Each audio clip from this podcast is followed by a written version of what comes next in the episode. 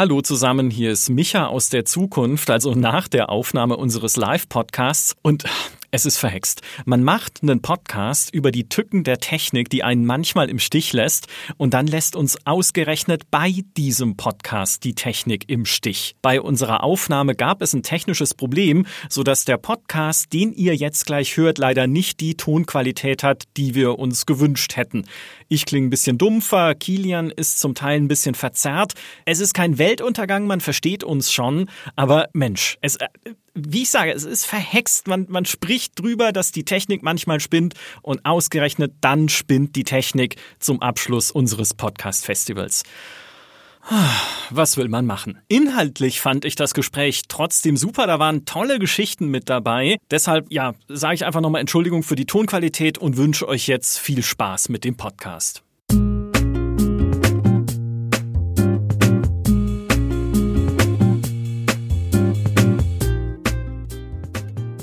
Seit vor ein paar tausend Jahren irgendjemand auf die Idee gekommen ist, einen scharfkantigen Stein an einen Stock zu binden, ist die Menschheit begeistert vom technischen Fortschritt. Und diese Begeisterung blubbert natürlich auch im Hinterkopf, wenn sich heutzutage jemand dafür entscheidet, beruflich Gaming-Hardware oder technische Geräte zu testen. Denn dann ist man immer umgeben von der neuesten Technik, von Grafikkarten, Prozessoren, Smartphones, Mikrofonen oder von diesem fingerlutschenden Hündchenroboter, der dieses Jahr auf der CES angekündigt wurde. Okay, vielleicht ist technischer Fortschritt doch nicht immer so. Egal. Wir wollen heute reden über die Faszination Technik, aber nicht nur.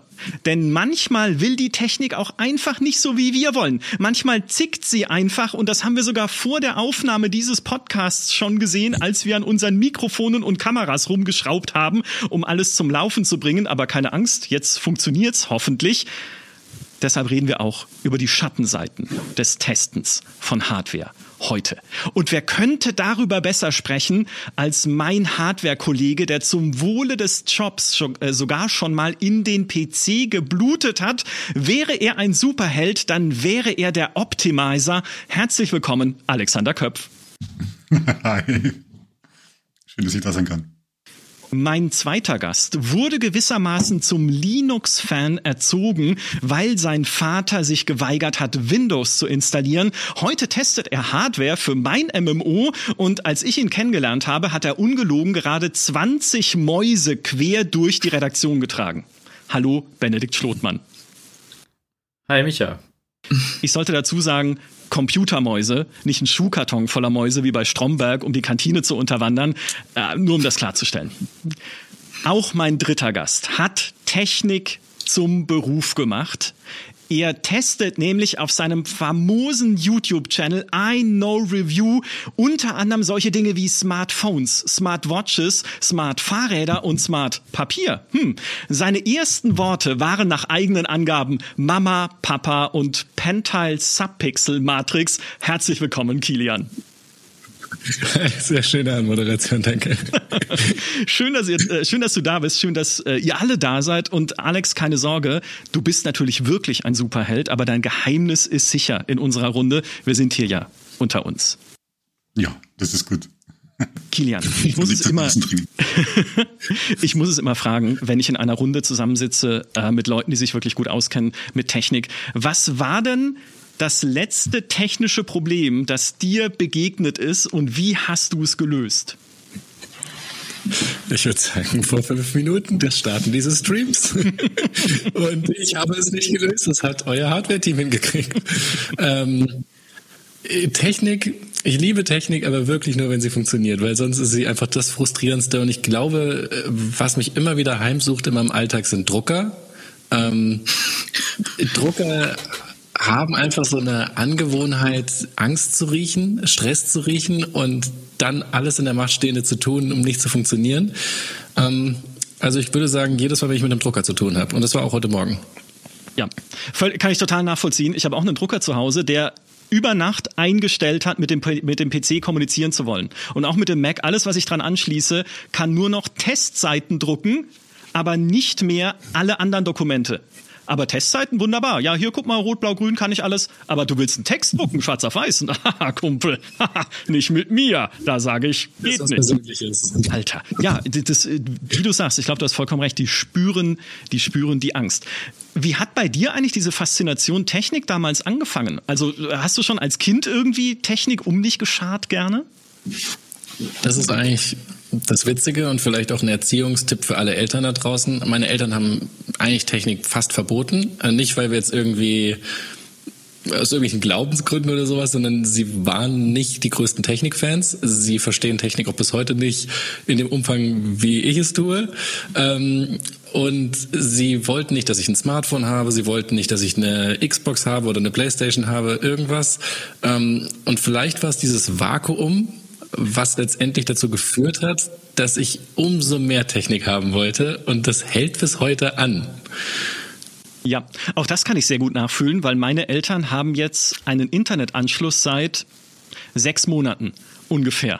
Also genau dasselbe. Die waren auch immer so, ja, du brauchst es doch alles nicht. Ein Gameboy, was? Der macht deine Augen kaputt. Internet, muss man das haben? Ich glaube nicht.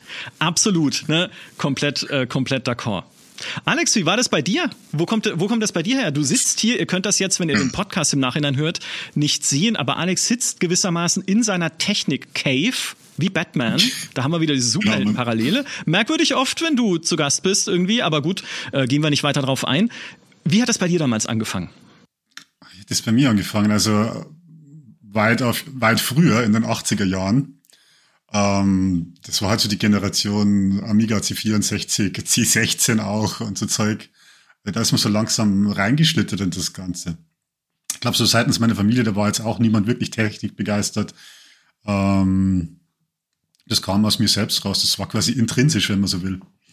Und ja, und uns allen in die Wiege gelegt. So als Kind der 80er ist man einfach groß geworden damit. Und da ist auch die Geschichte mit der Problemlösung eine andere. Also bei mir geht es zum Beispiel tatsächlich so, ich, also natürlich freue ich mich jetzt nicht über akute technische Probleme, wenn ich jetzt gerade fünf Minuten später einen Podcast habe, wichtig, dann ist es äh, Katastrophe. Aber, aber ansonsten ist es ja eigentlich, es gibt ja nichts Schöneres, als so ein Problem zu lösen, weil sich das meiste eigentlich, wenn man sich mal irgendwie so sein System, wenn ich jetzt so an Computer denke und ich habe irgendein Problem damit, dann kann man eigentlich immer nach einer kurzen Zeit ein Muster erkennen. Du hast immer Sachen, die treten vielleicht mit einer gewissen Regelmäßigkeit auf oder in, in Korrelation zu irgendwas anderem und so weiter. Und da kannst du dann irgendwann ablesen, okay, das und das könnte es sein. Und wenn man dann drauf kommt, ja, das hat schon was. Es macht Spaß an Technik. Das ist das Echt? furchtbar Schlimmste. Also für mich, für mich persönlich, weil ich natürlich immer, so wie Kilian auch gesagt hat, mich nervt es dann natürlich, in dem Moment, wo ich es brauche, nicht das tun zu können, was ich gerne tun würde. Und dann noch rausfinden zu müssen, woran es liegt, oh mein Gott. Und ihr macht einen Beruf daraus, ihr Spinner. ich hätte es auch nie gedacht.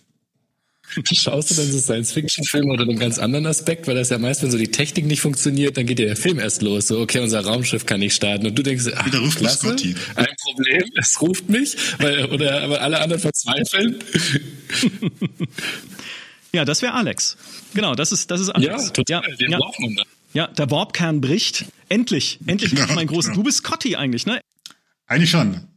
So, so, so ein Niederbayer ist eigentlich auch nichts anderes wie ein, wie ein ähm, so Schotte im Verhältnis zum Engländer, also als Deutscher zum ba äh, als Bayer zum Deutschland. Ja, immer wenn wir, wenn der Mirko, unser Hardware-Abteilungsleiter, äh, irgendwas getestet haben will, dann sagt er zu dir, Köpf, teste mir eine Grafikkarte und du hast dafür vier Tage und du sagst dann, Mirko, ich mach's dir in zwei.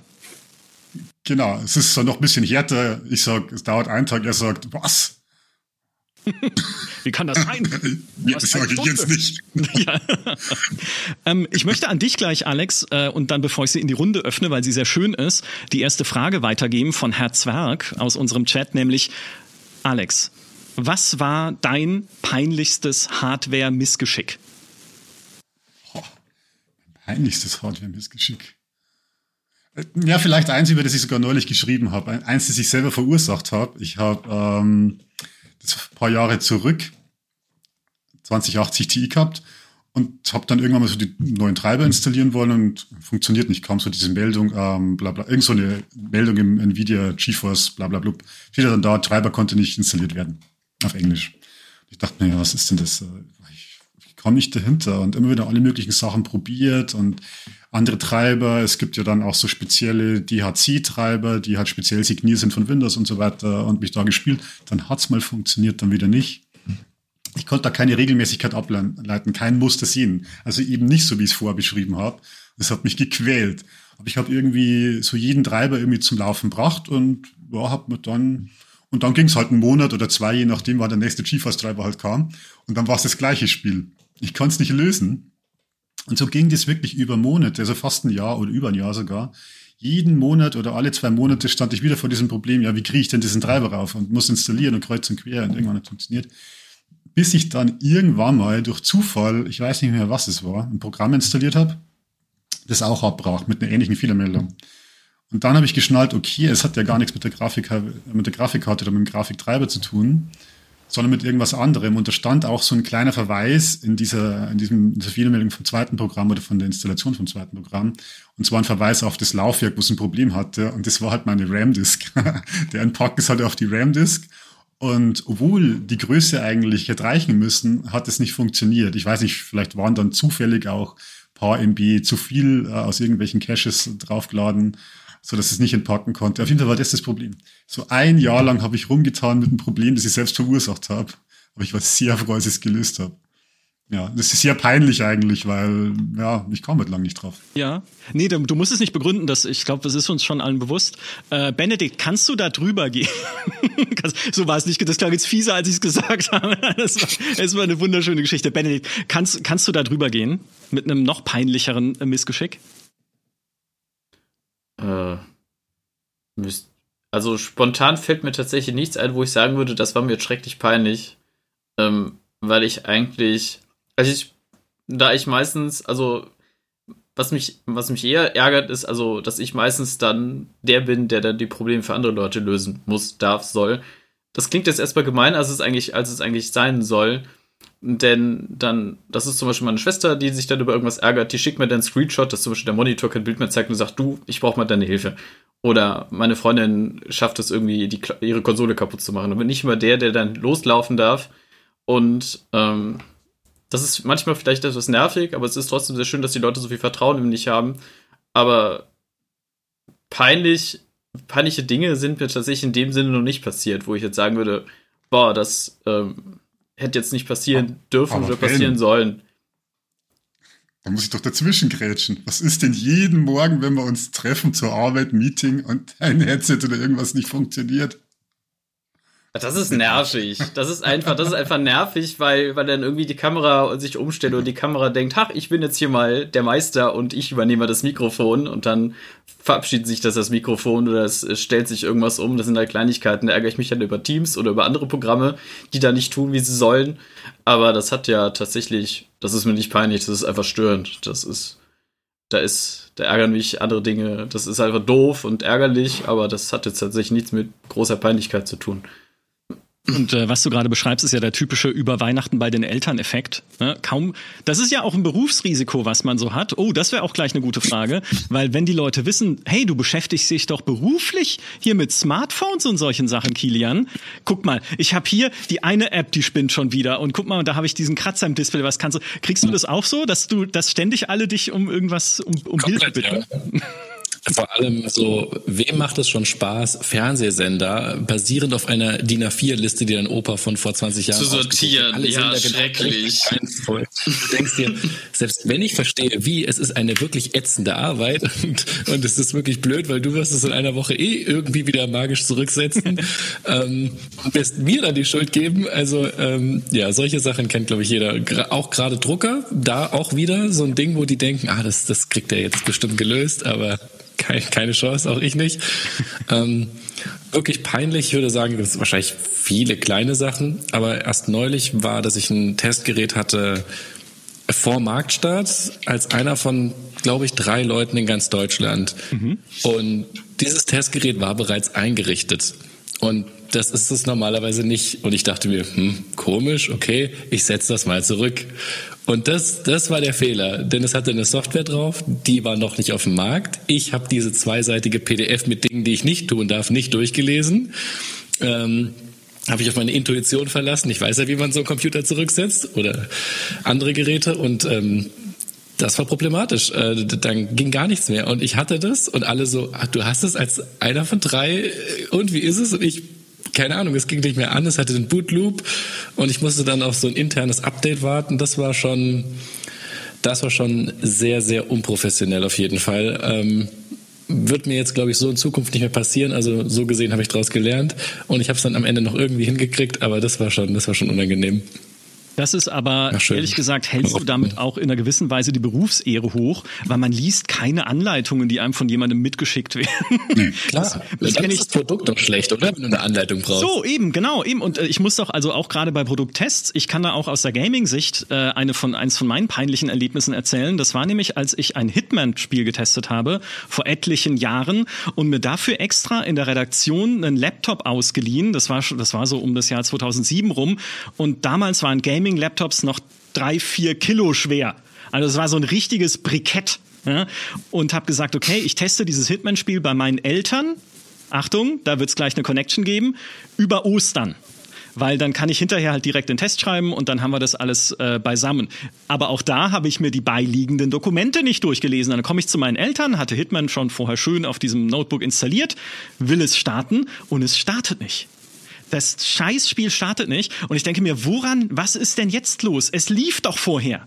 Es kann doch nicht sein, dass ich es jetzt auf diesem Laptop, den ich extra im Zug, muss ich dazu sagen, mitgeschleppt habe, dieses riesenschwere Ding, es jetzt nicht, ich bin halb durchgedreht. Ich kann, ich kann sehr unangenehm sein, wenn ich frustriert bin. Das kennt ihr nur nicht, weil sonst immer alles super läuft bei uns hier. Aber Alter, das war das beschissenste Ostern, was ich jemals erlebt habe. Und dann komme ich nach Ostern halt zurück und rufe halt den Publisher an von dem Spiel und sag so, hey, eure Testversion funktioniert nicht. Und dann meinen die so, ja, hast du meine E-Mail nicht gelesen? Da steht, du brauchst eine Internetverbindung.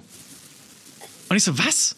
Wie, was? Hä? Okay, ja, nein, okay, das muss halt irgendwie sich beim Spielstart mit dem Internet verbinden, das dumme Ding. Und meine Eltern hatten ja kein Internet, ne? Gibt's ja erst seit sechs Monaten, wie ich gesagt habe. Ja, und ich reg mich auf ein ganzes Ostern lang. Meine Güte. Aber so ist es. Ja, so ist es, wenn man nicht liest. Ja. Ich habe schon auch ein paar peinliche Sachen, wenn ich so drüber nachdenke. Ohne Mail kann man natürlich auch schlecht. Äh, ich war langsam so Sachen. Es gab da mal eine Sache, will ich die, die noch kurz erzählen. Ähm, und ich weiß, äh, Nils und Mirko, wenn ihr mir gerade zuhört, äh, ich erzähle es jetzt einfach, es hilft nichts, es muss raus. Also es hat was mit dem Test zu tun. Und ich will jetzt nicht sagen, um welche Grafikkarte das es ging. Aber ich habe so getestet und stelle dann fest, oh je, ach Gott, das kann doch nicht sein. Ich habe genau die eine Grafikkarte, die für den Test relevant ist. Also nicht die eigentliche Grafikkarte, aber sondern die als Modell zum Gegenüberstellen relevant wäre. Die habe ich ja gar nicht in meinem Sortiment. Die eine habe ich nicht. Ich dachte, ich hätte alle Grafikkarten aus der Generation, nur die. Da habe ich halt nicht geschaut, weil es eine der kleinsten war. Denk mir so, was machst du jetzt? Oh Gott, was mache ich jetzt? Scheiße, das kann ich ja nicht. Dann habe ich überlegt, und es war schon der Zeit, wo alles so teuer war, jetzt eine Grafikkarte bestellen, das ging halt auch nicht. dann bin ich los zu einem Laden, den ich nicht nennen will und habe mir ganz spontan für 1000 Euro ein Komplett-PC mit dem Ding drin gekauft. Einen Komplettrechner gekauft mit 1000 Euro. Hab das Ding da haben auspackt, die Grafikkarte raus, durchgebencht, wieder zusammengeschraubt, zurück und das Geld wieder kassiert. Ja. Ja, ich habe sogar, ich habe sogar Fotos gemacht und alles. Wir haben oft drüber geredet. Ich habe gesagt, oh, das muss ich doch schreiben. Und dann haben wir überlegt, oh, ist das vielleicht, sollten wir vielleicht nicht tun, weil das setzt ja ein falsches Signal, dass wir solche komischen Dinge machen. Weil das ist ja natürlich dem, dem, dem Händler gegenüber nicht wirklich fair. Ich habe immer gesagt, na ja, ich hätte die Grafikkarte halt noch signieren müssen und hinterher sagen, use by GameStar oder so. Dann hätte sich derjenige gefreut aber das dann kauft hat letzten Endes. Ja, das war eine irre Geschichte. Was, was ist das für eine Räuberpistole? Das wusste ja nicht mal ich. Das ist, das ist ja. Das ist, das ist ja wohl völlig abgefahren. Ich habe wirklich so 1000 Euro packen und gedacht, hoffentlich nehme die den Rechner wieder zurück. Das ist nämlich echt ein Problem. Ja, wie du sagst, so erzählst, dann habe ich halt so mal schnell für 1000 Euro hier nebenan den. Das ist ja, das ist ja. Also, okay. Äh, kommen bei euch anderen jetzt, wo ihr sowas hört, auch noch mehr solche, solche Geschichten hoch, so in der Richtung? Ich könnte zumindest deine drei Kilo Laptop im Zug könnte ich zumindest übertrumpfen. Denn ich habe damals, ich habe damals, als ich zu Weihnachten kam, ich hatte meiner Schwester hatte ich einen, einen ähm, Gaming-Rechner zusammengeschraubt, die wollte unbedingt einen haben, habe ich gesagt, jo, das übernehme ich für dich.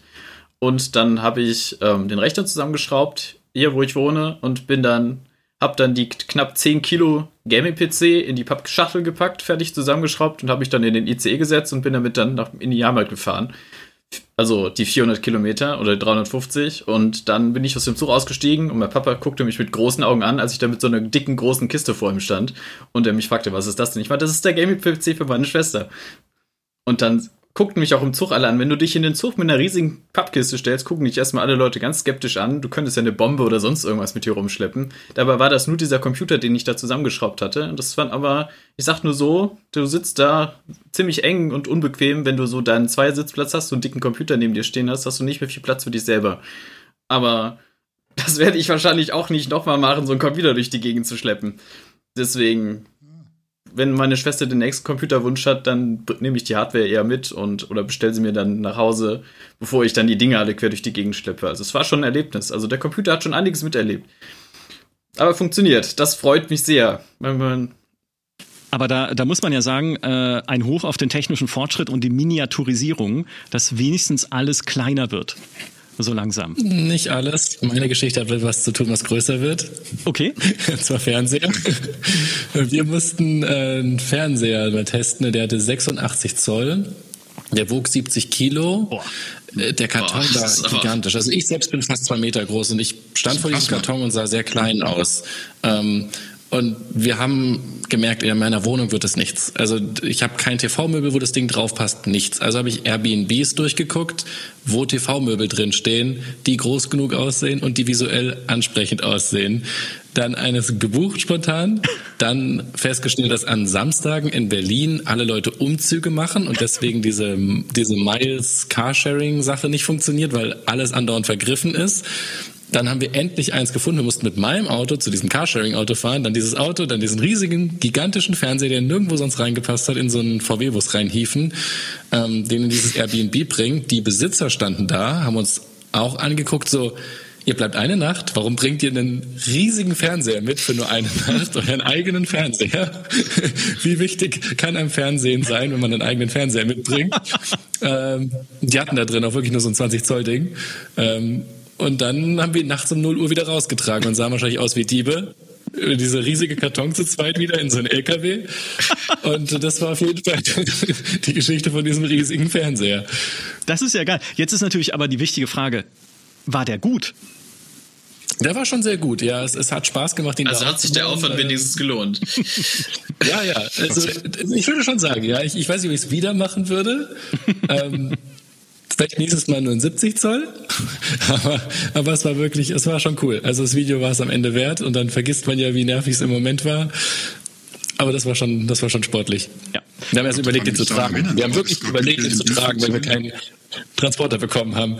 Zwei Kilometer wären das gewesen. Und wir hatten, ich habe ein elektrisches Longboard. Wir haben überlegt, wenn wir ihn auf dieses Longboard stellen und zwei Kilometer durch Berlin transportieren, aber schon das Treppenhaus runtertragen, war unerträglich. Also der Karton reißt ja auch andauernd bei 70 Kilo. Und du musst den immer wieder nachkleben und ja, manchmal kann Testen äh, schwieriger sein, als man vielleicht denkt. Ja, aber mega. Wobei, was also, mich das ist doch Leidenschaft. Ne? Also das, das, das ist genau die Leidenschaft, die ich am Anfang meinte. Super. Aber was mich da mal spontan interessieren würde, für so ein 15-Minuten-Video, wie viel Zeit investierst du da eigentlich? Sind das dann drei, vier, fünf Stunden, die du dann investierst, wenn du jetzt die Story mit dem Fernseher erzählst? Weil ich, ich gucke mir halt dein Video an und denke mir, cool, 10, 15 Minuten, spannendes Video, aber ich sag mal, ich sehe ja deinen ganzen Aufwand nicht, den du so in so ein Video steckst, weil, weil die Leute sich immer denken, das ist halt, das ist halt so der Snack für zwischendurch. Oder auch bei uns die Technik, die hier bei uns gerade dahinter hockt, die sind ja auch am Schuften. Deswegen, was, was brauchst du so für, keine Ahnung, 15 Minuten Video? Das ist ja unterschiedlich. Riesenfernseher, vier Stunden, keine Ahnung, Smartphone, drei Stunden, keine Ahnung. Also die Leute, früher dachten die Leute, glaube ich, wirklich, wenn ein Video zehn Minuten geht, dann saß du da wahrscheinlich zehn Minuten dran. Ich glaube, heutzutage haben sie schon verstanden, dass da noch Schnitt und so Sachen reinkommen. Ähm, es ist schon ziemlich zeitintensiv. Ähm, ich würde sagen, so 30 Stunden sitze ich eigentlich schon an einem Video. Ähm, ich mache das nicht in einem durch. Also ich setze mich nicht hin und mache nur dieses eine Projekt 30 Stunden lang, sondern ich verteile das. Also es kommt zum Beispiel ein Handy an. Ähm, ich filme vielleicht das Auspacken, wobei ich jetzt nicht unbedingt Unboxings mache, aber vielleicht braucht man die Aufnahme fürs Video. Ähm, dann äh, kommt dieser ganze Testprozess. Ich notiere mit durchgängig Notizen über zwei Wochen hinweg meistens. Dann wird das alles in ein Skript geschrieben. Ins Skript stecke ich eigentlich sogar am meisten Zeit. Das ist natürlich eine Zeit, die der Zuschauer nicht merkt. Es sei denn, er denkt sich, ha, ja, sehr lustig oder der, das war ja irgendwie informativ oder so, dann, dann hast du es natürlich geschafft. Aber ähm, deswegen so Skript selbst sind mindestens acht bis zehn Stunden, glaube ich. Und das bei so acht Minuten Videos so im Durchschnitt.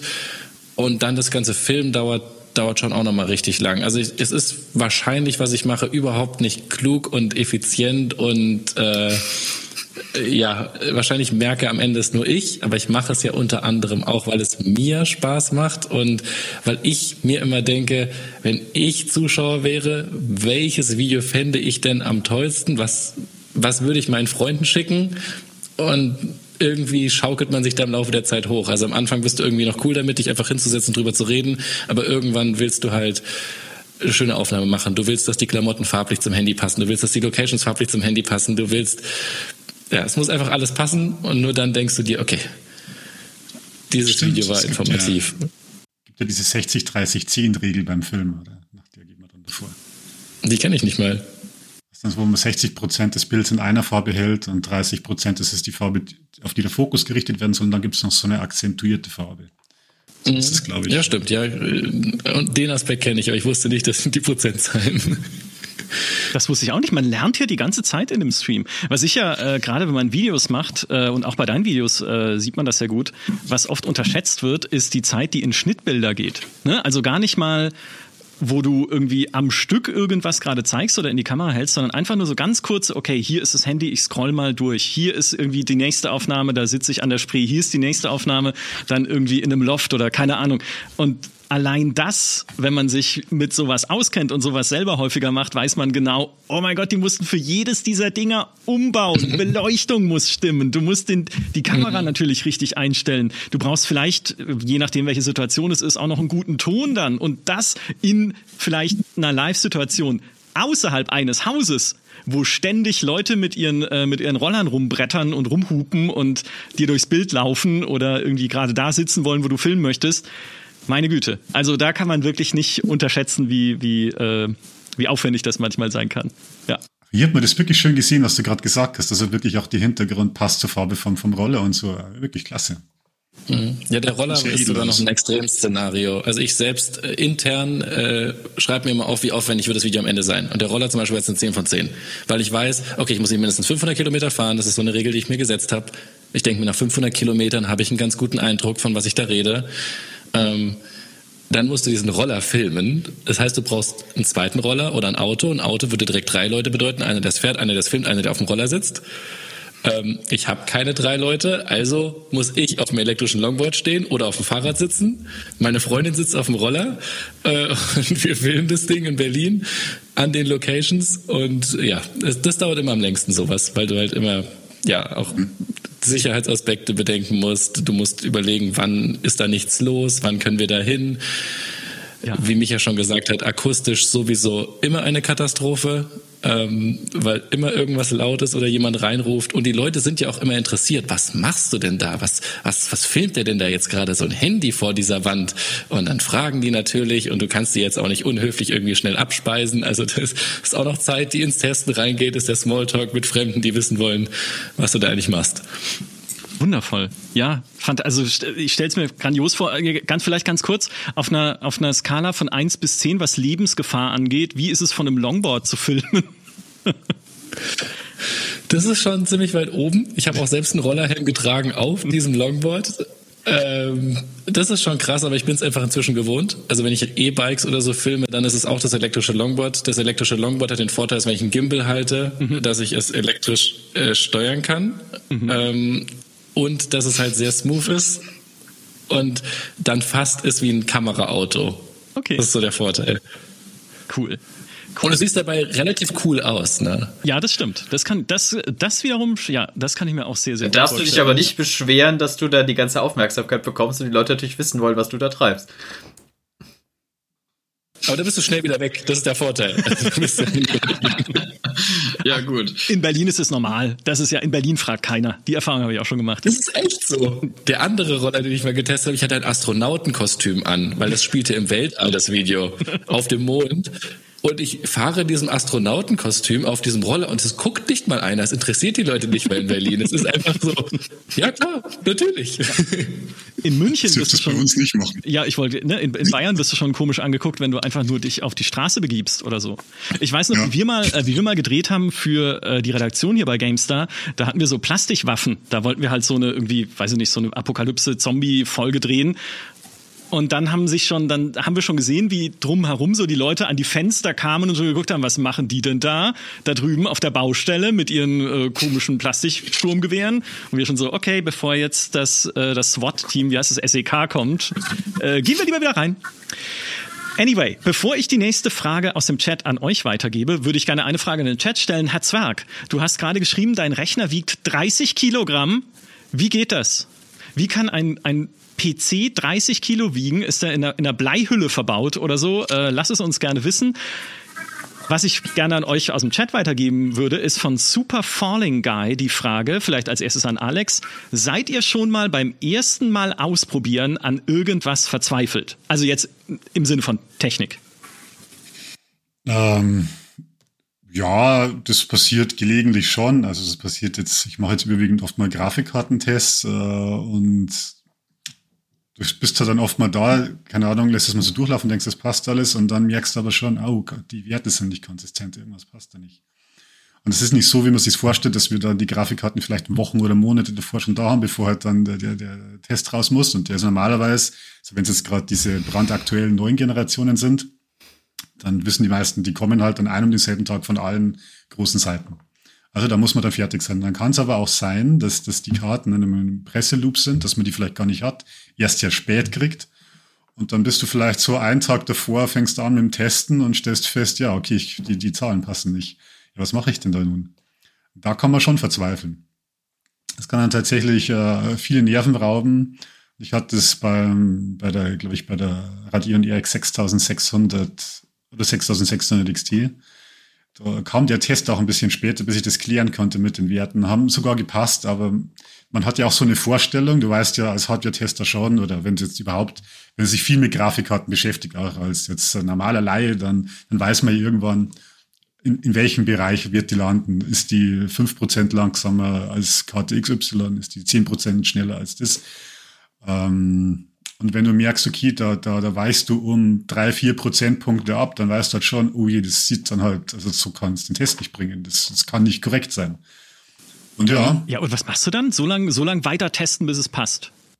also in dem Fall, ich kann sagen, wie es in dem Fall war, ich habe die Karte oft getestet und habe dann auch wirklich kurz vor, bev- bevor der Test ja nicht online gehen sollte, habe ich gesagt, okay Leute, ich kann den Test nicht so bringen, ich muss dann noch was klären, also dann Hersteller, mit AMD hin und her. Und habe ich von denen nochmal Daten schicken lassen und habe einfach festgestellt, ähm, dass die richtig sind. Aber einfach durch, durch, das, durch die Auswahl an Spielen, die wir haben, die hat halt in einem bestimmten Bereich äh, die Karte äh, vielleicht begünstigt, ich weiß es nicht mehr ganz genau, aber das, das war an sich korrekt. Aber du verzweifelst halt dann schon, wenn du weißt, okay, das Ergebnis ist nicht so, wie du das erwartest. Und das passiert äh, oft nicht immer so, das sind eigentlich immer Einzelfallentscheidungen. Das, das kann alles Mögliche sein. Also das einfach irgendwelche Probleme oder halt im Steam Deck, als wir das zum Beispiel gekriegt haben. Das ist auch so ein Ding. Da, die Software wurde permanent geupdatet. Du standst da nicht da. Du wusstest ja nicht, okay, wie ziehe ich jetzt da zum Beispiel die Daten raus? Wie komme ich jetzt da an irgendwelche Benchmark-Werte? Wie mache ich denn das? Und wenn es jetzt da nicht viel Zeit hast, ich meine, mit Steam Deck hat man jetzt schon eine ganze Weile Zeit, einen Monat oder so oder ein paar Wochen. Da kriegst du es schon. Aber so als Beispiel, ja, da kann es einem schon mal, da kann einem schon mal in die Düse gehen. Ja, ich nehme daraus mit, du bist in einem steten Zustand der Verzweiflung eigentlich. Ja, man sieht es auch. Also. Verzweifelt Gesicht. Ja. Äh, Benedikt, wie ist es bei dir? Hast du schon mal irgendwas da gehabt, wo du gedacht hast, oh mein Gott, was soll ich mit dem Ding?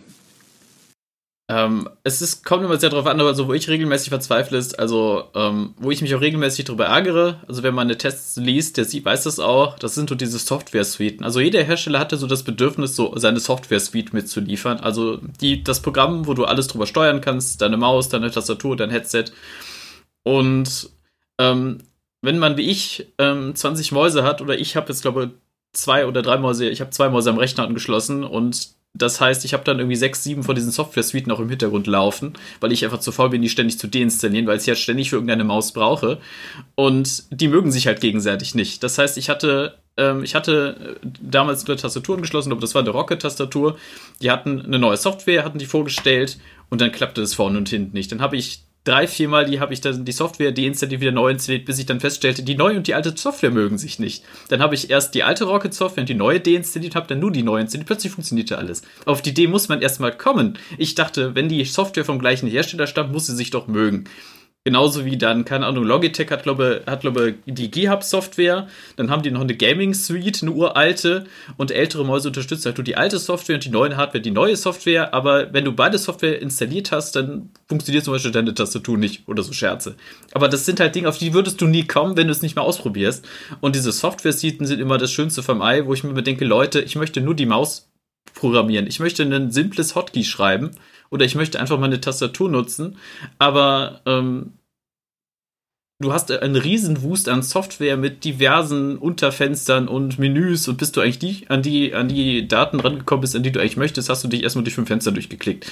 Das ist immer, das finde ich immer fürchterlich.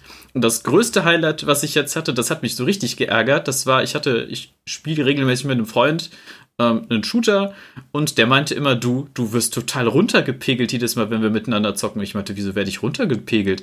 Ähm, ja, ähm, und immer wenn ich Discord äh, im Spiel starte und Discord im Hintergrund tief, wurde ich runtergepegelt. Immer ganz extrem runter. Und immer wenn ich das Spiel klein machte, war ich plötzlich extrem laut. Das heißt, der Freund hat mich dann hochgepegelt. Wenn ich aus dem Spiel rausging, musste, ich, musste er mich wieder runterpegeln. Das ging dann stundenlang so. Und ja, was war das, was war der, und was war dann das, die, äh, die Lösung? Die, die G-Hub-Software von Logitech ähm, hatte sich eingeklinkt und jedes Mal, wenn ich ein Spiel startete, pegelten die mich, pegelte die Software mich runter und wenn ich mein Spiel minimierte, pegelte mich die Software wieder rauf. Und die Lösung war einfach, die Software ab, abzuschalten. Auf, das sind halt Dinge, auf die man erstmal kommen muss. Das hat mich auch verrückt gemacht. Ich habe echt gegoogelt, ich habe Dinge ausprobiert, ich habe die, äh, ich habe ich habe verschiedene verschiedene Vorschläge in der Software ausgetestet. Ähm, also man muss dazu immer sagen, deswegen, deswegen ist mir das auch so wichtig in jedem Test. Hardware kann toll sein. Also die Maus kann toll in der Hand liegen, die Tastatur kann sich wunderbar anfühlen, ähm, das Mikrofon kann toll klingen. Aber wenn die, wenn die Hersteller es nicht schaffen, eine sinnvolle, funktionsfähige Software zu liefern, ähm, dann kann man sich die Haare raufen, weil es halt vorne und hinten nicht funktioniert. Und das ist halt immer mein Appell. Deswegen, Leute, kauft ihr euch, kauft ihr euch Hardware, guckt auch, was die Software bietet. Zum Beispiel, und da gibt es so diverse Software-Seiten. Manche sind wirklich gut, manche sind echt zum, sind echt zum Haare raufen. Von irgendwelchen zwanghaften ähm, Registrierungen mal völlig abgesehen, womit man nicht gar nicht erst anfangen möchte.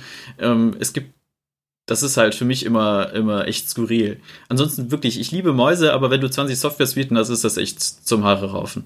Ja, da denkt man, heute ist alles Plug and Play und die Zeiten der Treiberkonflikt, also ich meine, gut, es ist ja in dem Falle kein Treiberkonflikt, haha, weil sie funktioniert ja trotzdem, aber äh, ja, du musst immer noch, du musst immer noch basteln.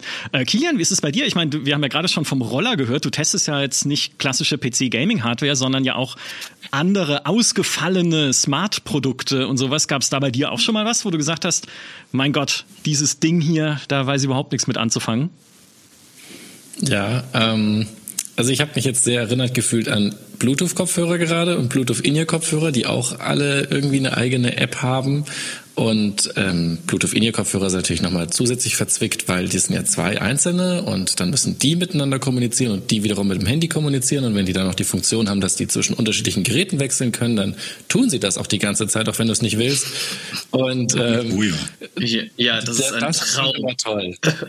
Vor allem, wenn du drei, vier Geräte da liegen hast und die sich alle gleichzeitig verbinden müssen und du dich wunderst, warum dein Gerät jetzt gerade nicht möchte, weil es sich gerade mit deinem Nachbarhandy verbindet. Ja. Verbindet es sich dann immer mit dem Rechner, äh, wo ein Kumpel von mir dran sitzt, weil auch da die Kopfhörer mal verbunden waren und manchmal benutzt er sie und dann sitzt immer er da, guckt mich an und ich gucke ihn an, weil unsere Kopfhörer mal kurz wieder getauscht haben und jetzt hört er, was ich höre und andersrum. Ähm, das ist schon super, super nervig. Deswegen würde ich sagen, das war neulich auch erst was, was mich sehr geärgert hat mit so Bluetooth-Kopfhörern und dann musste man sie resetten, aber nicht mehr der Reset hat funktioniert und das ist aber immer eine ganz gute Gelegenheit, dann den Customer Support zu testen von der Firma. Auch das lasse ich dann gerne einfließen. In der Firma, der sehr bemüht ist, was die eine Firma neulich war, die haben dann wirklich angerufen und wirklich mit dir versucht, das zu lösen. Das ist ja schon mal was ganz anderes, als wenn du in so einem Chat bist, wo du, wo du so Stunden warten musst, bis du mal eine Antwort kriegst. Ähm, ja, deswegen, ich mag es eigentlich dann schon, auch den Customer Support zu testen, aber im Idealfall funktioniert es einfach die Sachen sind halt heutzutage ein bisschen zu smart. Auch als ich vorhin hier die Kopfhörer eingerichtet habe mit dem ganzen Interface hier, die haben eine Funktion, dass wenn sie merken, dass du redest, dann geht das Noise Cancelling aus und es schaltet sich der Transparentmodus an und es pausiert die Musik. Eigentlich klug, denn wenn ich mit jemandem spreche, will ich ja, dass das alles passiert. Mhm. Aber wenn du halt nur laut schnaufst oder in dem Fall jetzt in einem Mikrofon redest, dann sagt der andere, okay, stopp. Er will reden, wir pausieren einmal alles und das dann erst wieder auszumachen, heißt immer wieder die App zu installieren, alles zu deaktivieren und beim nächsten Mal alles wieder von vorne. Ja. Und man sagt so gerne smart. Ne, so smart ist es dann doch noch nicht, äh, das ganze Zeug. Was, was war denn bei dir, was würdest du denn sagen, was war denn das Kurioseste, was du jemals getestet hast? Weil äh, ein Video, was ich gesehen habe, war dieses, ich hatte es vorhin schon im Einstieg kurz gesagt, so heißt es natürlich offiziell nicht, aber das Smart-Papier, was so eine Mischung ja ist aus Zeichentablet und so eine Art ja. Kindle. Du hast es hier auch gerade in der Hand. Ja. Ist, ist das schon weit vorne mit dabei? Ja. Ich finde, das ist, das ist eines der verrückteren Produkte. Ja, genau. Also es ist wirklich, ich glaube, 4,7 Millimeter. Das ist ähm, auch irgendwie das Coole daran, dass du es ja auch als E-Book-Reader nutzen kannst und es wahnsinnig leicht ist und sehr angenehm in der Hand, wenn was derart dünn ist. Und man kann da halt drauf schreiben und die Oberfläche ist matt und dadurch, dass es E-Ink ist, ähm, wird es wirklich organisch mehr oder weniger übertragen und dadurch ist die Latenz super gering und kein Tablet auf der ganzen Welt ist, glaube ich, so realistisch vom Zeichengefühl. Nicht mal, wenn du irgendwie auf einen iPad oder so so eine Papierfolie drauf machst, die es ergibt. Das ist schon ein ziemlich cooles Produkt. Das ist auch ein bisschen verrückter und die Leute, wenn sie den Preis hören, der übrigens 300 Euro ist oder 400 Euro, je nachdem mit dem Stift, ist natürlich krass teuer und dann denkst du dir auch, was, also für, für wen ist das? Aber jeder, der es benutzt hat, denkt sich sofort, ach, das ist schon, das ist schon cool, das hätte ich schon irgendwie gern. Und ich glaube, ich teste viele so Produkte, von denen du denkst, okay, die sind echt skurril, aber irgendwie cool. Jetzt auch neulich von Kanye West, der hat jetzt einen MP3-Player rausgebracht. Und da kannst du die Stems manipulieren, also die Audiospuren, und du kannst sagen, ich will nur die Vocals hören oder nur die Instrumentals, und du kannst dann Teile loopen, und das ist so groß, passt nur in der Hand. Das ist, ich habe es jetzt hier leider nicht, aber so ein kleines Silikonei. Und das ist auch ein total verrücktes Produkt. Und du fragst dich natürlich immer, für wen ist das? und testest es dann und sagst, was Gutes und was Schlechtes und die Leute finden sich dann irgendwie immer, die, die es spannend finden oder auch natürlich die, die es total blöd finden. Das sehen wir aber auch bei uns. Also auch wenn wir immer Umfragen machen, äh, was Leute interessieren würde an Hardware-Themen. Übrigens auch für das Hardware-Format des GameStar-Podcasts, für das es eine Umfrage gibt, wo ihr unsere Themen beeinflussen könnt. Für alle, die es noch nicht wissen, unter gamestar.de slash hardware-podcast äh, könnt ihr eine Liste ausfüllen und uns befehlen, was wir euch zu, äh, zu zeigen oder worüber wir zu sprechen haben. Und da ist auch kuriose Produkte immer gerne gewünscht. Ne, wo man so sagt, ich möchte was wissen über Dinge, die ich mir nie selber kaufen würde, aber ja, das mal zu sehen und mal irgendjemanden drüber reden zu hören und zu gucken, was es kann, na klar, Logo. Deshalb das, das Smart. Es geht nicht immer ums Kaufen, ja. Es geht manchmal einfach um das Interesse einfach an der Sache. Setzt es sich durch, setzt es sich nicht durch. Wir sind natürlich auch immer Early Adopter, wenn wir Technikprodukte testen, Hardware testen. Niemand hat die Sachen so früh und das ist ja auch Teil der Sache, dass man eben sagt, setzt sich das durch, tut es das nicht, ist es gut, ist es das Geld wert? Alles diese, diese Fragen bei jedem Test. Das stimmt tatsächlich. Äh, das, das Remarkable, also das ist äh, dünne Papier, das, das habe ich mir schon mal notiert für einen eigenen Test. Das gefällt mir. Ich wollte dich äh, tatsächlich lustig, dass du es vorne wegnimmst. Ich wollte dich gerade fragen, ob du neidisch bist. Weil du immer mit deinen langweiligen Prozessoren und Grafikkarten, ne, so immer nur Gaming-Hardware, das ist so immer dasselbe. Hm, nee, nicht unbedingt. Das, äh, wir gehen auch, also vielleicht haben es manche Leser schon gemerkt, wir öffnen uns ja ein bisschen auch für andere Themen. Wir machen schon auch mehr. Also mehr auch im Tech-Umfeld und insofern ähm, stehen wir oder stehen uns da auch alle Möglichkeiten offen, interessante Dinge auszuprobieren. Ja. Durftest du schon mal Aber was Kurioses testen eigentlich hier bei uns? Ich glaube, ich muss jetzt mal überlegen, habe ich irgendwas Kurioses getestet? Ich glaube nicht. also nichts, was man wirklich, was, was irgendwie wirklich aus der Art schlägt. Ich habe halt einen Fernseher, Xbox, so die ganzen klassischen Sachen und das Steam Deck. Das war an sich vielleicht schon das Kurioseste, weil das ja auch, äh, wie Kilian das sagt, du bist halt wirklich ein Early Adopter und ähm, ja, du testest das Ding und du weißt halt, ja gut, also was soll ich denn am Endeffekt in den Test schreiben, wenn die dann die Software bis dahin nochmal 10.000 Mal umstellen und am Ende ist das ganz anders. Am Anfang hast du vielleicht uh, Fidelity FX Super Resolution mit drin, dann nicht. Ja, wie bewertest du das und so? Wie gesagt, das ist jetzt nicht wirklich kurios, aber ist auch so ein Teil von, von vom Testen stehst manchmal vor Problemen, beziehungsweise du bist natürlich ja für die Hersteller ein Early Adopter, das sind ja Art Beta-Tester, die sind auch, die sind auch froh, wenn sie Feedback kriegen und äh, lassen dann viel von dem Feedback von, von den Testern mit einfließen und nehmen die Änderungen mit auf und ist auch schön, wenn man merkt, dass man dann auf so große Konzerne äh, auch irgendwie Einfluss nimmt. Irgendwie. Also ist auch interessant. Ich habe damals eine Sache erlebt, da habe ich mich echt gedacht, Wahnsinn. Vielleicht war es auch ein Zufall. Ich hatte im anderen Computer ein Mainboard drin von, von Asus. Ich weiß jetzt nicht mehr welches, B550 irgendwas. Und habe da eine 3080 Ti drauf gehabt. Und da kam so ein ganz merkwürdiger Fehler, die ist nicht mehr angesprungen. Ähm, und habe das dann ähm, so unserem PR-Kontakt von, von Nvidia so gesagt. Und so eine Woche später lese ich dann bei den Kollegen von, von WCCF Tech, also Amerikanern, das hat da so ein merkwürdiges Problem per äh, Video-BIOS-Patch gelöst worden sei. Und dann haben wir gedacht, ja, so ein, so ein Zufall aber auch. aber es war wirklich ein Problem, das nicht viele Leute haben. Ich habe nachgegoogelt, es hat fast kein Mensch gehabt. Also es war eine spezielle Kombination, da hat was nicht funktioniert. Und ja, ist teilweise so. Du hast uns Man alle hat auf jeden Fall Einfluss. Das ja, ich hab, total meine wollte fast, wollte fast so einen Artikel drüber schreiben, was ich da alles erreicht habe, war ganz stolz auf mich. Ich kann übrigens den 30 Kilo PC. Oh, Entschuldigung. Erzähl du. Ich wollte nur kurz den 30 Kilo PC auflösen von Herr Zwerg. Oh ja, jetzt bin ich gespannt. Warte, darf ich doch raten? Hat der irgendwie so ein Fantex Enzo Primo oder so? Das steht hier nicht. Es ist ein Case okay. aus Hartglas mit einer großen Grafikkarte mit Kühler und entsprechender CPU-Kühlung. Und größer ging es aus Platzgründen leider nicht. Sonst wäre es ja. noch größer. Kilian, Entschuldigung, du wolltest gerade was erzählen. Wahrscheinlich mit Wasserkühlung, um, wo da nochmal 10 Liter Wasser drin sind. Sorry. Jetzt habe ich, glaube ich, vergessen, was ich sagen wollte. Also das Worst Case ist. Doch, genau. Man, man hat schon so einen gewissen Einfluss im Sinne von, die Firmen sehen das und dadurch, dass du eine gewisse Reichweite hast und deine Zuschauer das natürlich auch wahrnehmen, weil du sie jetzt auch darauf hingewiesen hast, wie nervig XY ist, ähm, habe ich schon häufiger von Firmen das Feedback bekommen, dass sie das sich angucken und das dann implementieren. Das dauert zwar immer so um die zwei Jahre, bis du das dann merkst, weil so lange wird circa so ein Smartphone zum Beispiel gebaut. Ich weiß gar nicht, wie es bei Grafikkarten ist. Ich meine, die Architektur wird natürlich super kompliziert sein, das ändern die nicht so schnell, aber Software und so Sachen. Aber Software ist auch gleichzeitig ja. das Nervigste an unserem Beruf, finde ich, weil ja. Irgendwann musst du diesen Schlussstrich ziehen und sagen, jetzt muss der Test online und das ist der finale Softwarestand. Und die Hersteller sagen gerne noch, da kommt noch ein Update, da ändert sich was. Und du denkst so, vielleicht, aber morgen können es die Kunden kaufen. Also morgen ist es final und morgen kaufen es vor allem die Kunden, die am aller ähm, aufmerksamsten sind. Das sind ja auch Enthusiasten und denen wird das auffallen, wenn das ruckelt. Und ähm, deswegen, das finde ich schon immer das Schwierigste zu entscheiden, ab wann sagst du, okay, es ist jetzt einfach, jetzt muss gebasht werden, weil jetzt war es auch einfach schlecht oder habe ich die Toleranz zu sagen, in drei Tagen kommt das magische Update und alles, worüber ich mich aufrege, ist gelöst. Mhm. Äh, unterschreibe ich, auch wenn es ums Gaming geht und die berühmten Day One Patches, wo es dann heißt, irgendwie noch zwei Stunden vor Release, nee, das ist dann alles gefixt. Das ist, die Bugs sind bekannt. Ja, ich weiß, da ist ein Plotstopper drin, aber der ist dann raus. Ja, nee, ist er halt nicht, ne? Weil, äh, ihr habt nicht mehr viel Zeit bis zum Release.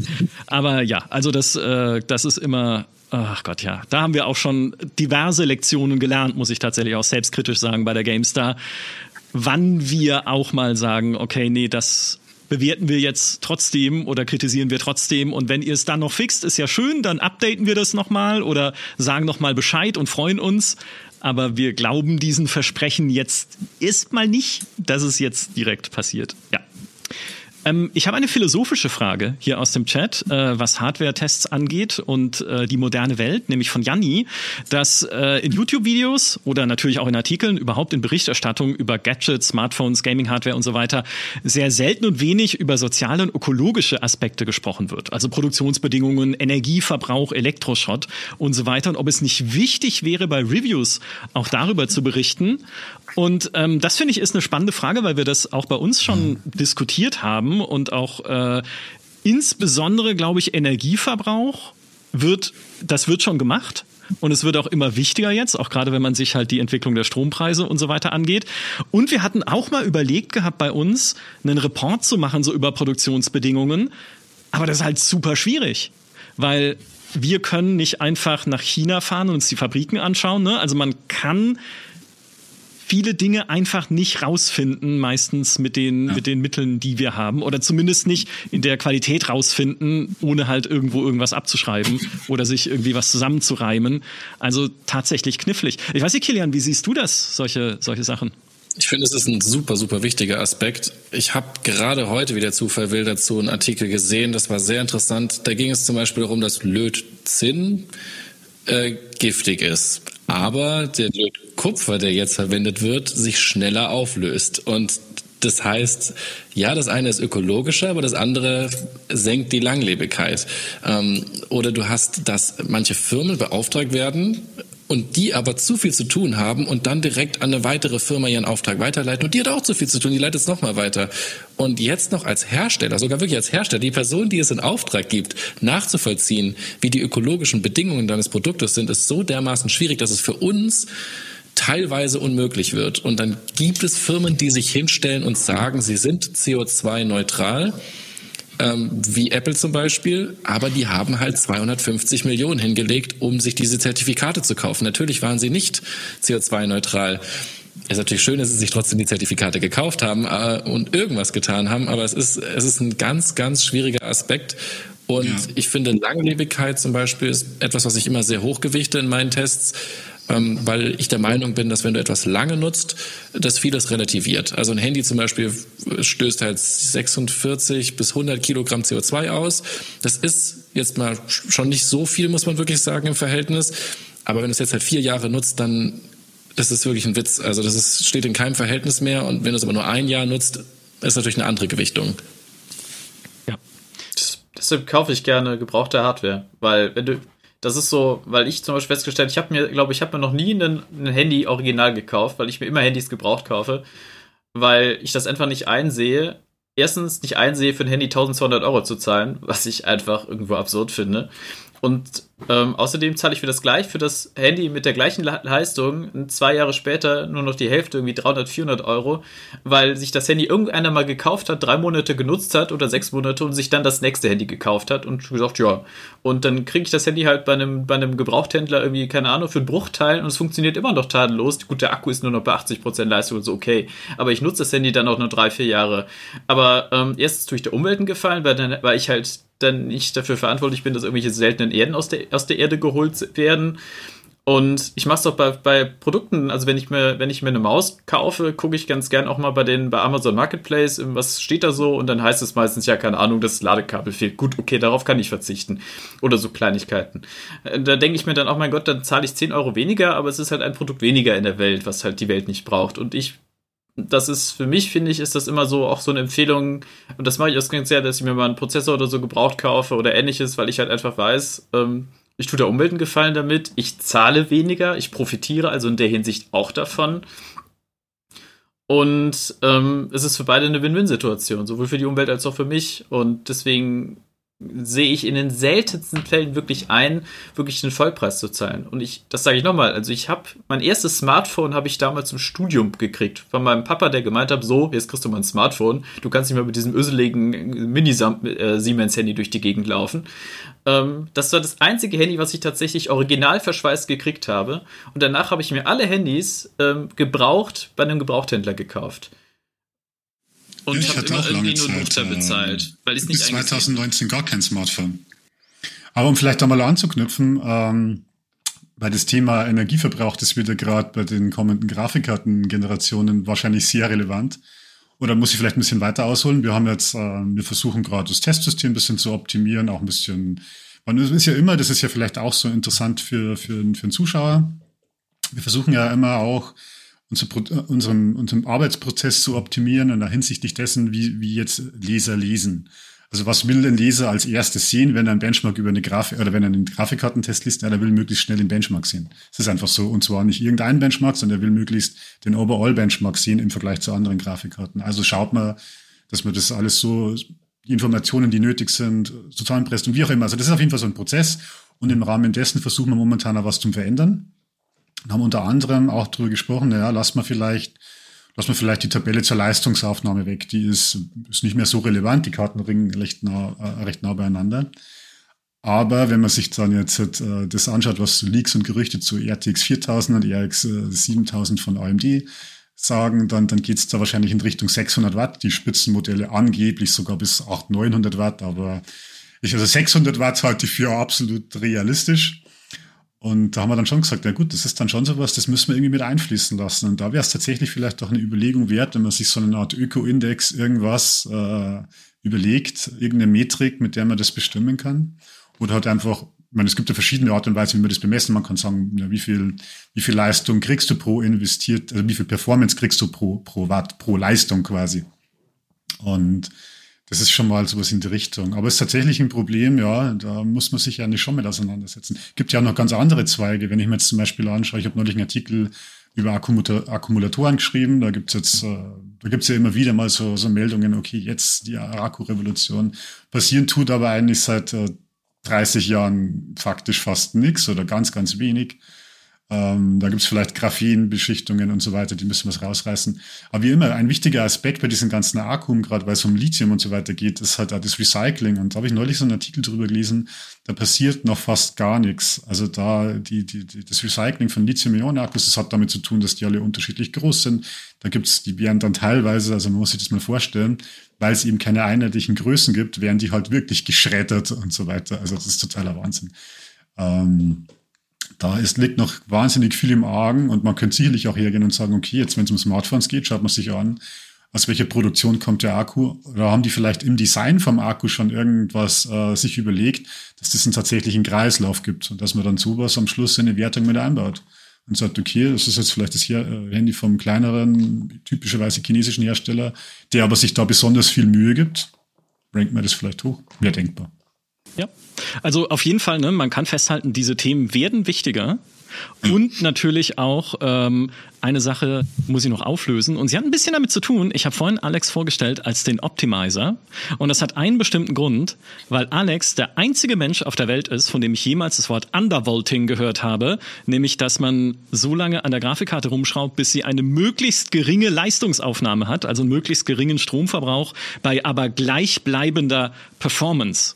Und das ja. ist, das ist, das, das, das, das steht so sehr für dich wie sonst nichts, Alex, in meiner, in meinem Echt? Menschenbild, weil du auch schon uns mal erzählt hast, wie du ja immer auch optimierst, beispielsweise deinen Charakter in Rollenspielen und deine Spielweise in Rollenspielen oder auch deine Spielweise in Shootern und versuchst immer das Maximum rauszuholen und ähm, deshalb der Optimizer. Und jetzt die Frage, pass auf, macht dich das zu einem besseren Hardware-Redakteur, dass du immer, dass, dass du so diese, dieses Optimierungsgehen hast? In gewisser Weise glaube ich schon.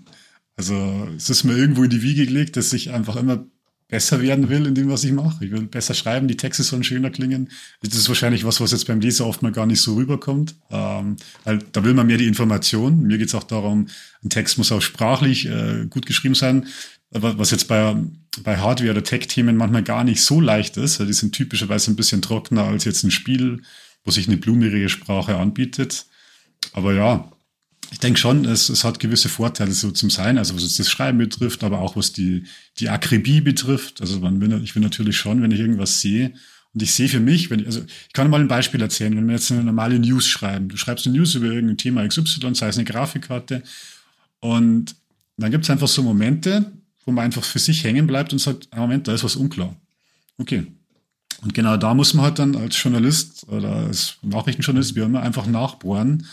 Und ähm, da muss man natürlich ja irgendwo eine Grenze ziehen und sagen, okay, bis hier macht es Sinn, also an Informationen zu graben. Die, will ich, die muss ja auch möglichst gut aufbereitet und locker vermittelt werden können. Und ja, ich denke schon, dass da diese Eigenschaften permanent zu optimieren, besser zu werden, die spielen da schon ein bisschen in die Karten. Und natürlich halt auch generell, was das ganze Technikzeug und Grafikkarten und was sich nicht alles anbelangt.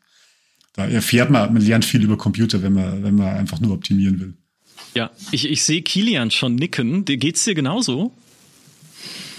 Ähnlich. Ich will mir jetzt nicht anmaßen, dass ich auf demselben Level bin. Äh, Undervolting habe ich jetzt noch nie gemacht. Ähm, aber ja, es ist natürlich, man interessiert sich für Verbesserungen und seien sie noch so klein. Ähm, ich weiß, dass als ich zum ersten Mal mein Smartphone hatte, auch viel darum gegeben habe, die Benchmark-Ergebnisse die ganze Zeit zu steigern. Mhm. Ist in den Kühlschrank gelegt, geguckt, was dann passiert und so, irgendwelche anderen Kerne installiert. Ähm, inzwischen bin ich davon ein bisschen weggekommen, weil ich äh, versuche, so immer am Puls der Zeit zu sein und eben die Hersteller ja auch jedes Jahr irgendwie was Neues nachlegen. Ich verstehe total, dass du ein altes Handy kaufst und das gut findest, weil die Preis-Leistung von einem alten Flaggschiff-Smartphone faktisch einfach besser ist als die von einem aktuellen Mittelklasse-Smartphone.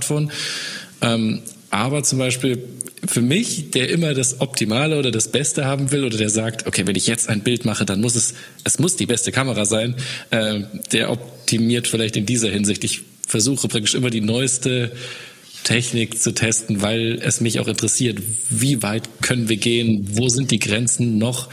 Jetzt haben wir bald Kameras unter Displays, spannende Thematik. Wie schaffe ich es, dass da die Bildqualität nicht leidet?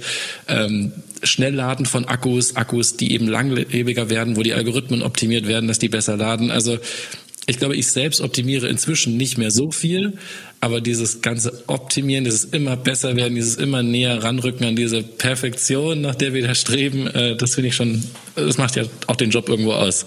Mhm. Obwohl du gerade von Smartphones redest und von Optimierung. Ich meine, äh, es ist ja tatsächlich, zumindest für mich als Laien, muss ich da tatsächlich sagen, der immer noch mit seinem iPhone 8 in der Tasche rumläuft, weil ich einfach den Formfaktor mag von dem alten Ding. Äh, was würdest du denn sagen? Ist, tut sich bei Smartphones überhaupt noch irgendwas Bemerkenswertes? Und wie sehr nervt es dich, dass sie immer größer werden? also es gibt ja jetzt ein kleineres iPhone als das, was du hast, das iPhone äh, 13 Mini. Mhm. Äh, ich persönlich es ist viel Gewöhnung, mehr als du denkst. Also du findest jetzt diesen Formfaktor gut, aber ich schwöre dir, wenn man dir jetzt ein iPhone 13 Pro in die Hand drückt, du wirst es mögen, du wirst das andere in die Hand nehmen und dir denken, hm, war ja gar nicht so gut, wie ich es in Erinnerung habe. Ähm, also man romantisiert auch immer viel mit der Technik, die einem, die einem gefallen hat. Man hat ja eine Kaufentscheidung getroffen, hat sich ja Gedanken gemacht, man rechtfertigt das vor sich selbst. Das ist ja auch vollkommen okay, dass man diesen Gegenstand mag, den man sich da geholt hat. Ähm, ich finde, es tut sich immer noch sehr viel bei Handys. Äh, gerade faltbare Handys äh, sind ja jetzt immer noch recht neu. Kameras oder Displays oder das Aufladen auch, dass man jetzt in 17 Minuten von 0 auf 100 Prozent auflädt und der Akku hält dann wieder für drei Tage, mhm. finde ich persönlich ein cooles Feature. Ich glaube natürlich, dass ich Unterschiede intensiver wahrnehme, weil sie mich interessieren. Ich höre oft, dass sich bei Smartphones nicht mehr tut. Ich weiß, dass manche das so empfinden. Ich glaube aber auch, weil wir uns einfach ein bisschen an diesen Formfaktor Smartphone gewöhnt haben. Es, es, war einfach was Neues. Man hatte noch keines, andere hatten schon eines, bis man dann selbst umgestiegen ist. Dann auf einmal sind die Displays viermal so scharf gewesen. Ich finde nicht, dass sich weniger tut. Ich finde, es tut sich immer noch genau gleich viel. Nur wir sind einfach auf so einem hohen Ross inzwischen. Es ist so gut, dass man nicht ganz versteht, warum man jetzt upgraden sollte. Ja weil man sich vielleicht auch nicht mehr damit auseinandersetzt, aber man ist so zufrieden, dass man gar nicht das Gefühl hat, man müsste. Aber es das heißt nicht, dass sich nichts mehr tut. Ja, ich weiß, wann ich ein größeres Display brauche, nämlich wenn Diablo Immortal da ist, weil das habe ich schon gemerkt damals in der Beta. Da sind die, ich weiß gar nicht, wie viel Zoll das iPhone 8 hat, aber wenn man dann so ein S11 daneben legt, äh, Samsung Galaxy, da siehst du so viel mehr und es ist so viel einfacher, da den, den, den Joystick zu bewegen auf dem Display mit meinem Wurstdaumen, weil auf dem iPhone, also auf meinem kleinen iPhone, ist dann alles schon zugequetscht. Also da sind, sind alle Sachen irgendwie zu nah beieinander. Also äh, insofern, das stimmt. Man muss nur dann irgendwie die Killer-App haben und es einmal in der Hand haben und sagen, vielleicht wäre es doch besser. Ja, Tablet vielleicht, sagt Faxkind gerade. Äh, das äh, stimmt auch. Oder ein Handy-Controller. Das ist natürlich auch noch die Möglichkeit, dass du dann einfach den Controller nimmst, so zum Beispiel Razer, zum Beispiel Razer Keyshit zum Beispiel, oder ich habe jetzt einfach Nakon mal ausprobiert.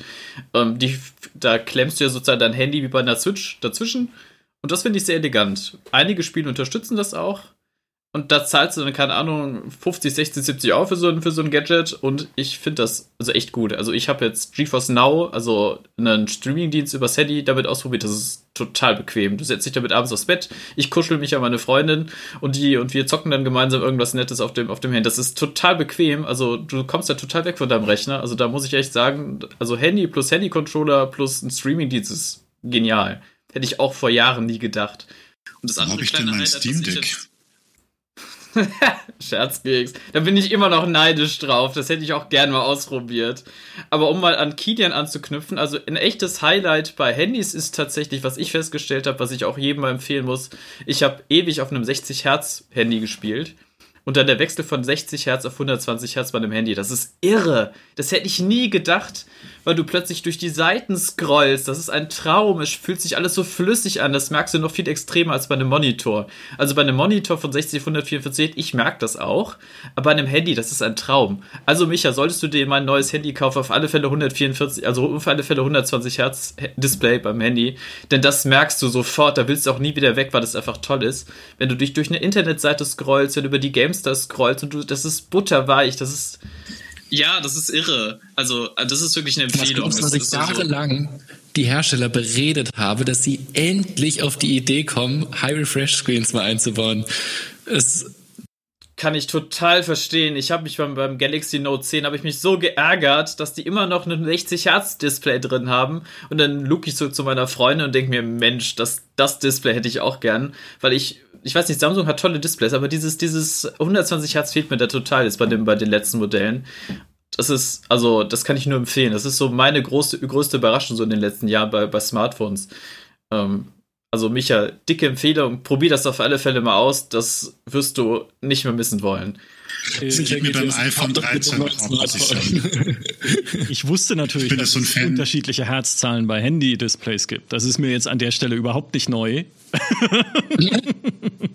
Habe ich nie realisiert. Ich Aber hey, das bringt uns zu einer Frage und auch einer Frage für Alex, ähm, ja. weil gerade diese Herz-Geschichte, Alex ist ja ein großer Verfechter von 120 Hertz auch am PC, ne, beim Gaming. Mindestens. Das ist, und äh, von, von die Grenze. 240 Hertz unbegrenzt Herz am PC. ähm, aber jetzt, die, die Frage ist ja immer bei solchen Sachen, wie zeigt man das und wie erklärt man das? Weil das ist ja eigentlich, ne, du kannst ja nicht sagen, also ich meine, du kannst natürlich sagen, ah, es ist so viel flüssiger. Aber ne, wenn du jetzt äh, Alex einen Artikel schreibt beispielsweise, wie erklärt, also das ist doch eine totale Hürde, irgendwie was erklären zu wollen, was die Leute selber er erleben müssen. Na, es gibt ja schon Möglichkeiten, dass du das zum Beispiel äh, sehr stark verlangsamt zeigst. Da gibt es auch so ein, ein, Video von Nvidia, glaube ich, hat sie eins gemacht, wo du dann wirklich so gegenüberstellst, drei ähm, Figuren. Äh, der Soldat, äh, der von links glaube ich, aus Counter-Strike. Genau. Von Counter-Strike, genau. Und dann siehst du halt, wie viel du von dieser Bewegung eigentlich siehst und was eigentlich verschluckt wird. Und ähm, da kann man das recht schön. Aber natürlich, klar, sowas ist teilweise äh, schwierig, äh, schwierig abzubilden. Es gibt verschiedene Sachen, auch zum Beispiel irgendwelche Schatteneffekte.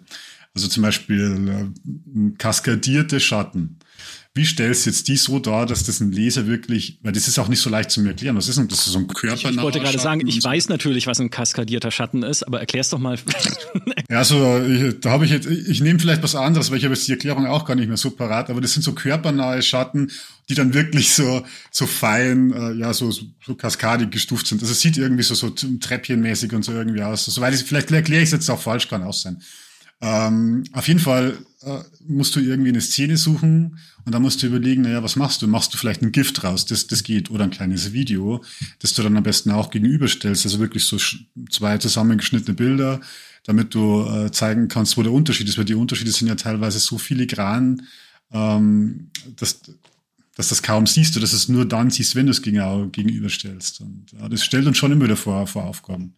Also gerade, es ist oft mal, ähm, wenn man so durchliest, wenn man sich einen Technikcheck durchliest von einem Spiel, dann hat man oft den Eindruck, ja, das ist, das ist die weniger Arbeit, wird ja ein bisschen kürzer und ein paar Bilder und Vergleichsbilder und fertig und so. Aber eigentlich sind die viel schwieriger als Grafikkartentests, weil das, unser Grafikkartentest-System, da haben wir einen Benchmark-Parcours, die Grafikkarten, die sind meistens, wie ich vorher schon gesagt habe, in einem gewissen Erwartungsbereich und wenn es sich irgendwas schief geht, komplett, dass die Treiber defekt sind oder du hast den Treiber noch gar nicht, dann geht es schon irgendwie. Aber beim Spiel kann es sein, du musst erst mal die ganzen Stellen raussuchen.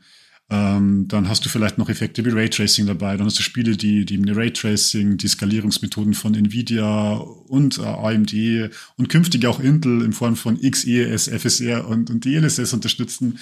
Und dann soll das alles passen und so weiter und so fort. Also da kommst du natürlich dann schon teilweise an, an Probleme oder das steckt viel mehr Arbeit dahinter, als man das von außen oft glaubt.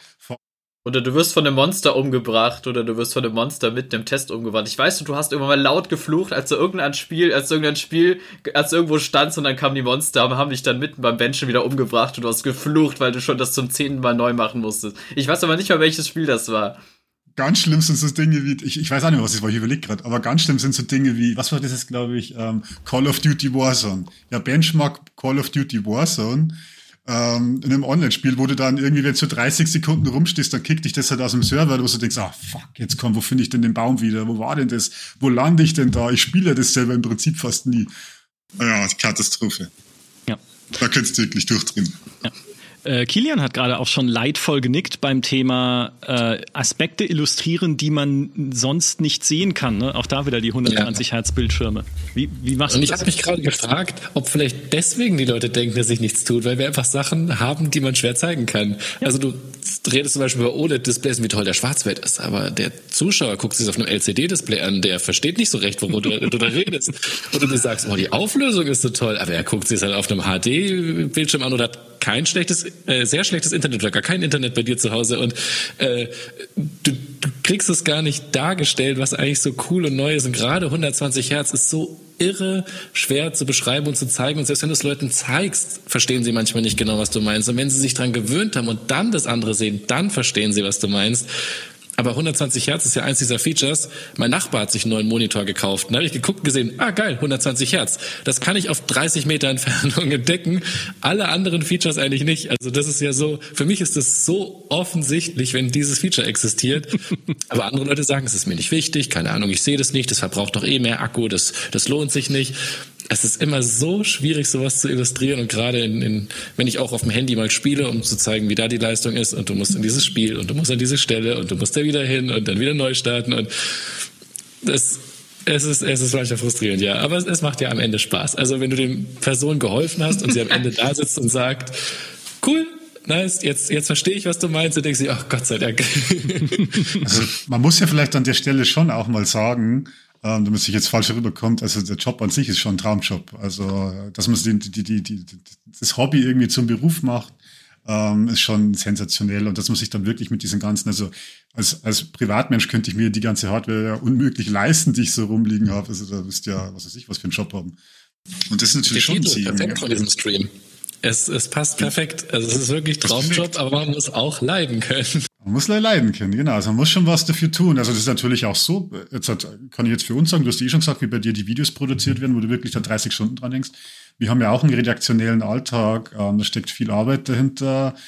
Auch, äh, auch, auch Zeitdruck, auch Stress, auch Qualitätsdruck, alles Mögliche, das man von außen gar nicht so sieht. Ich, wenn manchmal mit Freunden drüber rede und denen so erzähle, oder die mich fragen, wie das Ganze so läuft, dann, dann schlagen die auf die Hände über den Kopf zusammen und sagen, boah, das könnte ich nicht machen. Aber, aber mir macht es halt Spaß oder uns macht es halt Spaß, auf die Art und Weise auch irgendwie leben und arbeiten. Wobei ich da, wobei ich dann ein bisschen intervenieren möchte und sagen möchte, ähm, ja, es ist schön, dass, dass ich sozusagen mein Hobby zum Beruf gemacht habe. Aber ähm, das Problem ist da für mich immer so ein bisschen, dass es halt sehr, sehr stark ineinander überläuft. Das ist zum Teil ich, das ist, ich bin abends sozusagen um sechs bin ich dann fertig mit, keine Ahnung, mit der Arbeit oder um sieben oder um acht, weiß was ich. Und dann ähm, naja, ich habe halt die neue Maus auf dem Schreibtisch liegen. Und dann mache ich halt nach Feierabend, mache ich dann noch Fotos oder ähm, teste ein bisschen in der Software aus und tippe dann halt nebenbei noch eben mal, keine Ahnung, so die, die Erinnerungen oder die Gedanken dazu tun. Das ist halt alles schon wieder Arbeit. Aber in gewisser Hinsicht ist es halt auch Hobby, weil ich halt gerne Dinge ausprobiere. Ich teste neue In-Ears aus und äh, mache Screenshots von der App. Oder ich teste irgendwie, keine Ahnung, andere Dinge aus und ähm, das ist dann halt, und dann kommt halt irgendwann meine Freundin und fragt mich dann, du, was machst du da eigentlich? Arbeitest du immer noch? Du solltest doch schon lange aufhören. Ich meinte, ja, nein, das ist, ist nur, ich, ich probiere nur eben noch was aus. Ich, ich teste eben, ich checke eben noch eine Kleinigkeit bei der Maus aus. Ich teste mal, ich tausche eben noch eine Kleinigkeit aus. Und meine Freundin sagt, du, du sollst jetzt nicht mehr arbeiten, du sollst eigentlich Feierabend machen. Ich meinte, ich mach doch gar nichts. Es ist, es, es ist halt doof, weil sozusagen, ähm, dein Alltag holt dich halt immer irgendwann ein. Und so schön das auch ist, und so viel Spaß mir das macht, ähm, so es ist, es läuft halt gnadenlos ineinander über. Und das merke ich jedes Mal. Also so, so bei solchen Dingen merke ich das sehr, sehr stark und ähm, oder wenn, wenn Freunde, wenn ich mit Freunden spiele und die dann feststellen, ja, ich bin hier noch drei Sachen nebenbei noch was am machen und ähm, das ist auch für andere Leute spürbar. Deswegen bin ich dann tatsächlich auch froh, wenn ich dann wirklich richtig abschalten kann, mich mal dann abends dann ins Bett legen kann oder einfach mal einen Film gucken kann und mit meiner Freundin oder so und einfach mal Ruhe zu genießen. Das ist dann für mich, wo ich dann wirklich den, den Cut machen kann und sagen, so, jetzt ist Schluss mit Arbeit und auch mit Hobby in gewisser Hinsicht. Ähm, das klingt immer so schön. Manche Leute denken sich, ist doch toll, du hast dein Hobby zum Beruf gemacht. Ja, schon irgendwie. Aber du siehst halt nicht wieder, dass der Stress halt ähm, trotzdem irgendwie noch weitergeht. Du hast auch deinen Oder Beruf zum Hobby gemacht. es geht Richtig, ja. auch andersrum. Ja, es ist, genau, es geht auch andersrum und das ist halt, ähm, es hat beides, es ist so, so die zwei Seiten der Medaille oder es rattert halt nachts noch der Kopf. Ich könnte mir vorstellen, bei dir, bei dir, Kilian, dass du halt auch dann abends, keine Ahnung, noch über dein Skript nachdenkst und denkst, ach, hier könnte ich noch was dran machen. Und ähm, da kommt der Kopf auch nicht zur Ruhe. Ähm, das geht sicher jedem von uns. Geht sicher jedem von uns so. Ich, ich nenne es nie einen Job, sondern immer einen Beruf, weil es eine Berufung ist, irgendwo auch. Ja. Und man nicht immer klar die Linie ziehen kann. Wo höre ich die Person Kilian auf mhm. und wo fängt meine Person eine Review an, die Sachen testet? Klar, wenn äh, meine Freundin abends im Bad ist und irgendwie ein bisschen länger dauert und mir fällt gerade ein sau cleverer Satz ein, wo ich mir denke, ja, also so habe ich das Display, so, wenn ich so beschreibe, verstehen die es alle, dann schreibe ich mir das natürlich noch auf. Selbstverständlich. Und dann heißt es oft auch von den Eltern oder so, ach, jetzt mach das doch mal aus, weil Technik von vielen ja immer noch so als was Böses angesehen wird. Ach, du wirst so süchtig, das ist was Schlechtes, aber für dich es persönlich ist es ja nichts Schlechtes. Du magst das Thema ja, du findest das Thema ja interessant. Für dich ist es nichts Negatives. Und äh, das verstehen, glaube ich, andere noch weniger als man selbst, aber auch man selbst weiß manchmal nicht genau, äh, interessiert es mich? Will ich es für die anderen rauskriegen? Will ich es für mich selbst einfach nur rauskriegen? Äh, arbeite ich gerade oder würde ich es auch machen, wenn ich dafür kein Geld bekomme? Wobei ich die letzte ja. Frage immer mit Ja beantworten würde. Das, das geht mir auch so. Also manchmal, wenn ich Spiele mir anschaue, Kumpel sagt auch zu mir, sag mal, und ich meine, das ist Elfsacker, dann was spielst du da jetzt oder machst du dann Benchmark? Und ich so, ja, ich, äh, ich bench gerade ein bisschen. Und das so, bist du verrückt? Das ist doch keine Arbeit. Und ich sag, ja, ich will's halt wissen. Ich will's halt jetzt wissen. Das interessiert mich halt. Ja, aber kenne ich. Ja, es ist ja auch, also äh, auch bei uns im Gaming oder bei mir im Gaming, wenn ich irgendwie sage, okay, wir haben morgen irgendwie einen Podcast über beispielsweise Shooter, dann spiele ich halt jetzt noch mal eine Runde irgendwie, weiß ich nicht, ein Fury oder sowas, ne, wenn wir darüber reden, weil ich will jetzt halt noch, ich will halt noch wissen, wie es ist und ich will da irgendwie mitreden können und so, ne, man hat halt diesen Ehrgeiz einfach dann auch nicht irgendwelchen Quatsch zu erzählen oder irgendwie, man will ja gut vorbereitet sein, man will die Sachen ja so gut machen wie möglich. Deshalb, äh, ja, verstehe ich. Und es ist, es ist super risky. Ja.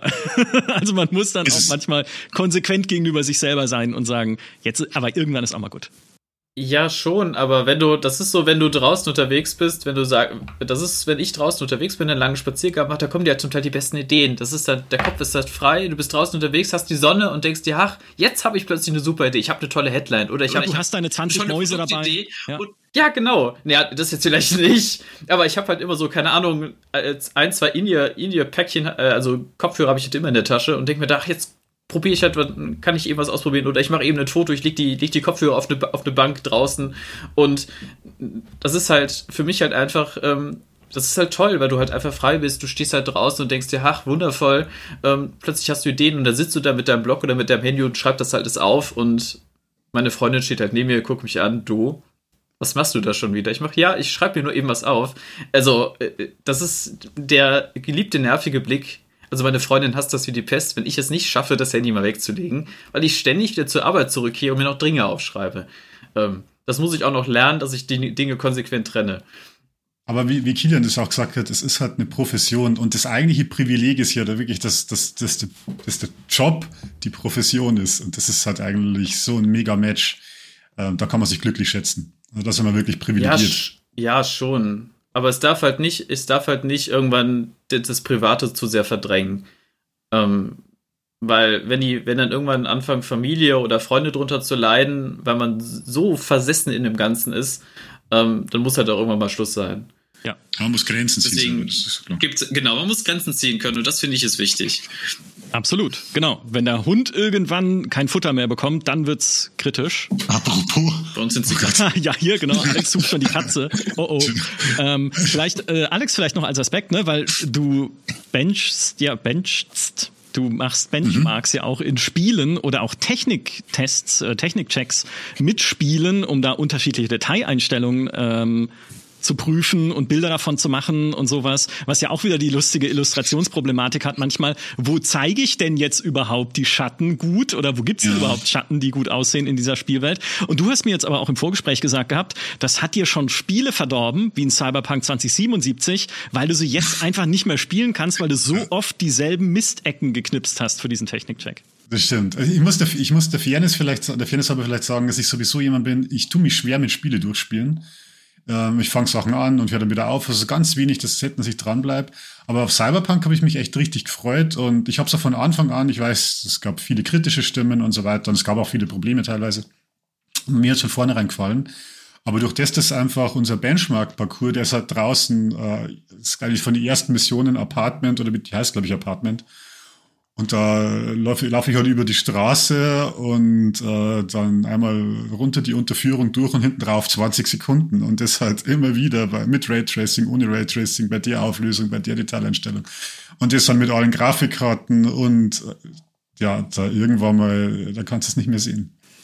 Also ich kann einfach nicht mehr reingehen. Ich kann es wahrscheinlich nie mehr spielen. Ja. Da geht es ein bisschen so wie den QA-Testern und Testerinnen, die solche Spiele ja auch immer wieder an derselben Stelle spielen müssen, um irgendwie Fehler ja. zu finden. Ne? Das ist ja dann einfach dieses Repetitive. Und wir sind leider am Ende dieses Podcasts angekommen, wie ich euch Nein. informieren muss. Ich würde liebend gerne noch überziehen, weil ihr so tolle Geschichten erzählt habt und so tolle Gäste wart. Aber wir können nicht. Es muss weitergehen im Programm. Ich habe die schlimmsten Sachen noch gar nicht ausgepackt. Ja, dann machen wir einfach eine Fortsetzung, würde ich sagen. Ne? Aber eine Fortsetzung. Aber äh, genau, dann aber nur äh, ab 18 und äh, nur nach 22 Uhr. Wenn es die richtig schlimmen Geschichten wären. Alex, bevor wir damit anfangen, sage ich euch dreien vielen, vielen Dank äh, für diesen Talk. Und ich will es nochmal zusammenfassen. Mehr von Kilian seht ihr auf YouTube bei I Know Review. Schaut rein, toll gemachte Videos, super coole Tests von Smartphones, Smartwatches, ganz vielen Smart Gadgets und anderer cooler Hardware und einem Riesenfernseher, der durch Berlin getragen wurde. Mega Geschichte. Äh, mehr von Alex seht, lest und hört ihr natürlich bei GameStar und hört ihr auch vermehrt im GameStar Podcast, weil wir ein neues Unterformat gegründet haben für unseren Podcast für Hardware. Es trägt momentan noch einen Arbeitstitel, es heißt Hightech, aber diesen Titel könnt ihr auch selbst beeinflussen unter gamestar.de slash hardware-podcast gibt es eine Umfrage, wo ihr uns nicht nur sagen könnt, welche Themen euch interessieren würden in einem Hardware-Podcast, sondern auch wie er heißen soll, weil wir wissen da selber noch nicht so richtig, ja, was ist denn ein cooler Titel? Die coolen Titel sind eigentlich schon alle weg, machen wir lieber einen uncoolen. Schauen wir mal. Äh, füllt gerne unsere Umfrage aus. Ich verlinke sie auch nochmal in den Show Notes des Podcasts. Und wir wollen die nicht vergessen, mehr von Benedikt. Seht, lest und hört ihr natürlich einerseits bei Mein MMO, wo ganz viele Mäuse getestet werden und andere Dinge natürlich auch. Und hört ihr auch in Zukunft bei GameStar im Hardware-Podcast, wo er auch das ein oder andere Mal natürlich noch zu Gast sein wird. Weil ich habe ja auch schon noch ein paar Fragen an dich gesehen im Chat, die werde ich dir noch stellen müssen. Die werden nämlich auch noch sehr spannend sein. Vielen lieben Dank, ihr drei. Das war der Showdown unseres Podcast-Festivals, unser letzter Live-Podcast. Und auch noch eine Bitte vielleicht zum Abschluss an euch alle, die ihr uns zugeschaut habt. Gebt mir gerne Feedback, wie ihr insgesamt dieses Podcast-Festival fandet. Also was hat euch gefallen? Was waren coole Themen? Waren die Gäste cool? Was würdet ihr euch anders wünschen? Was würdet ihr euch genauso wünschen? Nur ab jetzt jeden Abend? Äh, wird vielleicht schwierig, aber schreibt's mir trotzdem entweder auf dem GameStar Discord, im GameStar Forum, in die Kommentare auf GameStar.de, an micha.gamestar.de oder zündet irgendwas aus eurem Besitz an und schickt mir Rauchzeichen. Hauptsache, ihr gebt mir Feedback. Das hilft mir einfach dabei, äh, ja, weiterzuschauen, wie wir mit diesem Podcast und diesem Podcast-Festival weitermachen wollen in Zukunft. An dieser Stelle nochmal vielen Dank an alle, die uns zugehört haben. Macht's gut und bis zum nächsten Mal. Tschüss. Dankeschön. Tschüss. Ciao.